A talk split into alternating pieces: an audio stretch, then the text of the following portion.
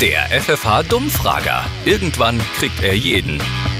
Entschuldigung, ich lasse mich nur ungern stören. Wisst ihr, wann die Eiszeit war? 14. Jahrhundert oder so. Wie haben sich die Leute damals in der Eiszeit beschäftigt? Ja, vielleicht waren die Fischen oder ähm, Bootfahren. ja, ja, ja, Bootfahren, Ja. wenn es nicht vereist ist. Ja, Oder ja, sind ein bisschen auf dem Eis rumgeschlittert.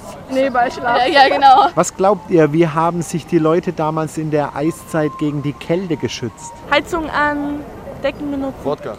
Was?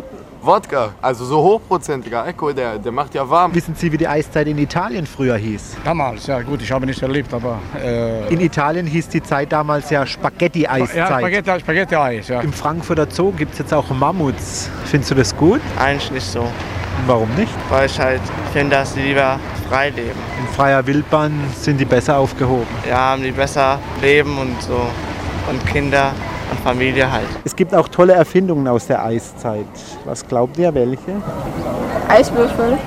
Der Dummfrager in der FFH Morning Show mit Daniel und Julia.